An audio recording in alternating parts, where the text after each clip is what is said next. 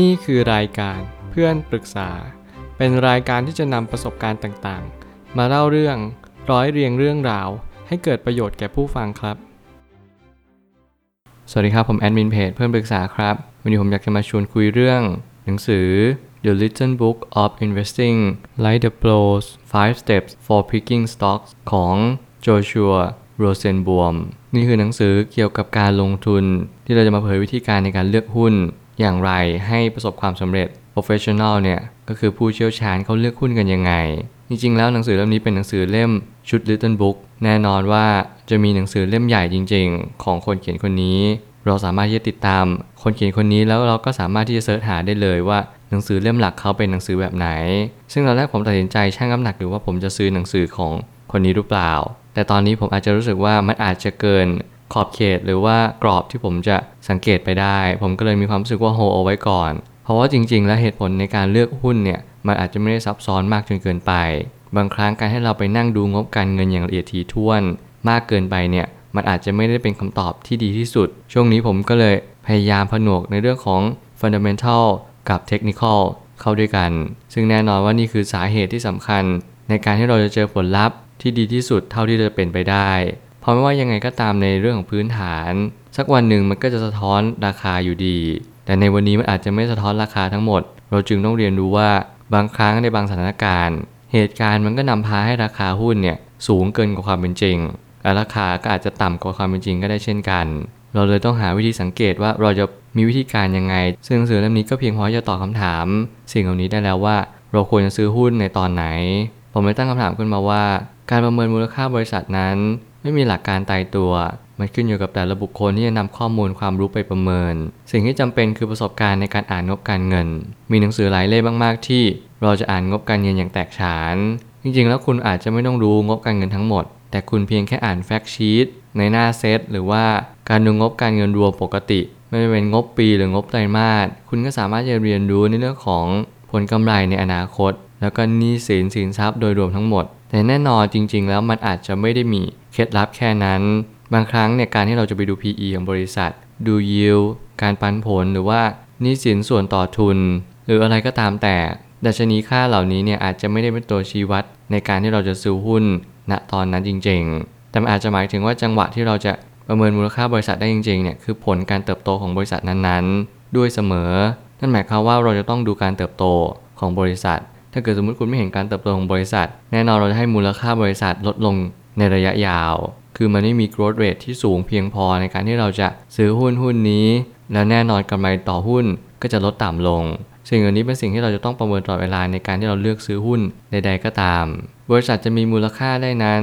จะต้องมาจากผลกำไรของบริษัทเป็นส่วนใหญ่ ตามมาด้วยหนี้สินที่ดีจะต้องมีมากกว่าหนี้เสียเสมอ นั่นจะเป็นตัวชี้วัดที่สำคัญในการให้น้ำหนักในการลงทุน นี่คือกฎที่มีกันอยู่ดาดดื่นว่า เราจะต้องมีสินทรัพย์ที่มากกว่านี้สิน รวมถึงต้องมีนี้สินที่ดี หนังสือเล่มนี้ไม่ได้มาเน้นย้ำในเรื่องของการ ที่เราจะตามหาหุ้นทรงคุณค่า เพียงแต่ว่าเราต้องอ่านงบการเงินให้ละเอียดก่อน เพราะอย่างที่ผมบอกก็คือเราจะเลือกหุ้นอย่างไรตามผู้เชี่ยวชาญ ผู้เชี่ยวชาญทุกคนเขาก็จะมีทริคหรือว่าเทคนิคเคล็ดลับอะไรบางอย่างที่เขาไม่ได้เปิดเผยทั้งหมด เพียงแต่ว่าเราก็พอที่จะรู้ได้บ้างว่า เขาจะเลือกหุ้นแบบไหน ส่วนใหญ่แล้วผมสังเกตในตลาด ผมเชื่อว่านักลงทุนส่วนใหญ่เนี่ยที่เป็นผู้เชี่ยวชาญ เขาจะเน้นหุ้นแบบเติบโตก่อน แต่เขาจะทยอยสะสมหุ้นพื้นฐานที่ดีเอาไว้ นั่นหมายความว่าเขาจะไม่กระชากราคาแรง จากหุ้นพื้นฐานที่ดี แต่เขาจะค่อยๆทยอยสะสม นั่นอาจจะเป็นสาเหตุที่สำคัญที่ทำให้เรามองเห็นภาพรวมผิดไป ถ้าเกิดสมมติคุณเป็นนักลงทุนจริง ๆ คุณจงเรียนรู้พฤติกรรมบางอย่างทำไมหุ้นนี้เราดูงบและพื้นฐานดีมากๆเลยเราทุกคนเห็นกันเหมือนกันว่า โอ้โหสินทรัพย์ดีหนี้สินน้อยกำไรเติบโตเกือบทุกไตรมาสบางครั้งอาจจะมีรายได้ตกลงเล็กน้อย แต่ทำไมหุ้นมันไม่ขึ้นเลย ผมอยากจะบอกว่านั่นอาจจะเป็นสิ่งที่ทำให้เรางงและสับสนในตลาด แล้ววันหนึ่งคุณจะเข้าใจว่าสุดท้ายแล้วหุ้น value ทุกตัว หรือหุ้นคุณค่าเนี่ยก็จะขึ้นสูงกว่าหรือเทียบเท่า หุ้นโกรดในระยะยาวอยู่ดี คุณไม่จำเป็นต้องกังวลว่าการที่คุณดูงบ แล้วทำไมมันถึงสับสนขนาดนี้ แต่มันก็มีกรณีตัวอย่าง ว่าถ้าเกิดสมมติคุณเลือกหุ้น ในการที่คุณดูว่ามันมีพื้นฐานที่ดีจริง ๆ แต่บริษัทนั้นมันไม่มีการเติบโตเลย นั่นหมายความว่าเราจะต้องหลีกเลี่ยงหุ้นหุ้นนั้น เพราะมันไม่มีสอรี่ที่น่าดึงดูดใจมากเพียงพอ นี่คือสิ่งที่จำเป็นที่เราจะต้องนำมาประเมินในการซื้อหุ้นทุกครั้ง เพราะว่าเราต้องการซื้อหุ้น ไม่ว่าจะเป็นเพราะปันผล เพราะบริษัทเติบโต หรือเพราะเก่งกำไรนี่คือการลงทุนที่ดีที่สุดที่ทำให้เราได้รู้ว่าทุกเรื่องราว มันต้องมีสตอรี่แน่นอน กลุ่มอุตสาหกรรมก็เป็นตัวชี้วัดที่สำคัญรองลงมาจากตัวบริษัทอีกทีหนึ่ง เพราะกลุ่มของบริษัทที่เราจะเข้าซื้อนั้นก็จะเป็นจะต้องมีการเคลื่อนไหวทั้งด้านงบการเงินด้วยเสมอ นี่คือกระบวนการในการที่เราจะต้องสังเกต หุ้นแต่หุ้นก็จะมีสตอรี่หรือเรื่องราวที่ไม่เหมือนกันแน่นอนอุตสาหกรรมก็เป็นตัวชี้วัดในการที่เราจะเลือกเข้าซื้อหุ้นด้วย อีกเหมือนกัน สมมุติคุณอยากจะดูหุ้นกลุ่มก่อสร้าง คุณก็เข้าไปดูแล้วว่ากลุ่มก่อสร้างเนี่ยมันเป็นยังไง แน่นอนว่าหนังสือเล่มนี้เป็นหนังสือของอเมริกา เขาจะไม่ได้บอกหุ้นของประเทศไทย แต่ตอนที่ผมอ่านเนี่ยผมก็พยายามประยุกต์นำมาปรับใช้กับประเทศไทยให้มากที่สุด ซึ่งสิ่งที่คนเขียนได้เน้นย้ำมากที่สุดก็คือ บริษัทบริษัทหนึ่งเนี่ยจะมีกำไรเติบโตได้ยังไง เขามีการขายสินค้าในรูปแบบไหน ซึ่งสิ่งเหล่านี้เป็นสิ่งที่เป็นตัวชี้วัดที่สำคัญเหมือนกันในการที่เราจะเลือกลงทุนต่อไป หรือขายหุ้นออกมา ทุกครั้งเราต้องประเมินตลอดเวลาในทุกๆ 3-6 เดือน เพื่อเราจะต้องเช็คพอร์ตของเราว่าพอร์ตของเราเนี่ยยังสมดุลดีกันอยู่หรือเปล่า ทุกอย่างมันเข้าที่เข้าทางสิ่งที่เราตั้งใจเอาไว้ไหมนั่นคือสิ่งที่เราจะต้องค่อยๆเช็คและค่อย ๆ สอบทานกันไป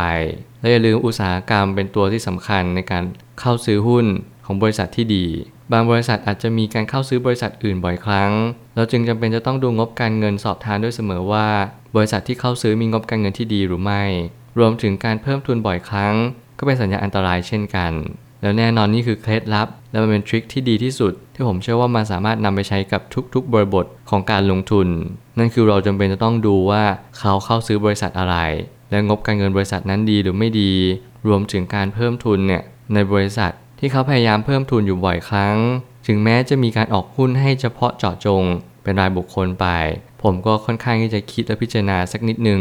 รวมถึงถ้าเกิดสมมติบริษัทไม่มีผลกำไรเติบโตเลย มัวแต่ออกหุ้น มัวแต่เพิ่มทุน มัวแต่เข้าซื้อ แต่ยิ่งเข้าซื้อมากเท่าไหร่กำไรก็ยิ่งลดลง ทุนก็ยิ่งล่อยหลอหรือหายลงไป นั่นยิ่งจะเป็นสัญญาณอันตรายที่ทำให้เราต้องหลีกเลี่ยงหุ้นเหล่านั้นอย่างเด็ดขาด หุ้นบางตัวสร้างแต่สตอรี่หุ้นขึ้นเกือบทุกๆวัน แต่กลับกลายเป็นว่ากำไรลดลงทุกๆไตรมาสหรือทุกๆ ปีนั่นอาจจะเป็นสาเหตุที่ทำให้เราต้องเรียนรู้เรื่องราวเหล่านี้ อย่าพยายามเชื่อที่ราคา